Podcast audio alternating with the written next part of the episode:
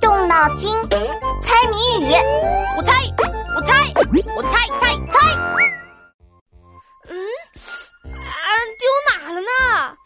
刚才还拿在手里的。闹闹，你在找什么啊？这次是在找苍蝇还是找蟑螂啊？我刚才回家路上丢了样东西，现在回头找找。你丢了什么？我帮你一起找啊。我丢的东西有个谜语，谜面是好似一双手，十个手指头，看着光是皮，摸摸没骨头，打一日常用品。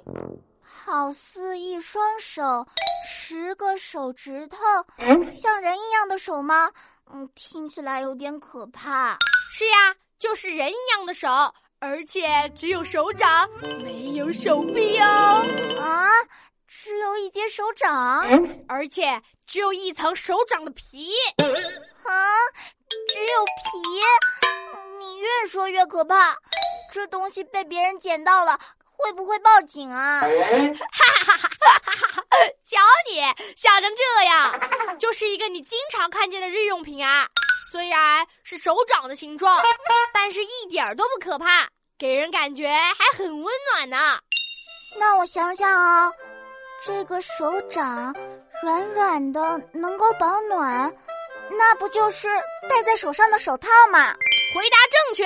我这个手套还不是普通手套呢，是爸爸送给我的，戴着也能操作 iPad 的触屏手套。哇，好神奇啊！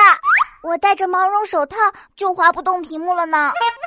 手指能操作手机屏幕，是因为人体能够导电，手指触摸屏幕时和屏幕产生了电流，而普通手套是绝缘体，所以戴上就没法操作啦。那这个触屏手套为什么可以呢？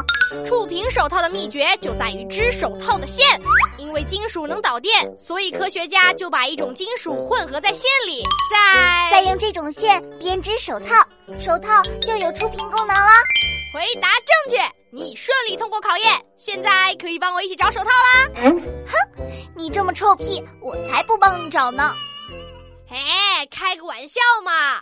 王静静同学乐于助人，尊老爱幼，是个品德优良的好少年，值得我们学习。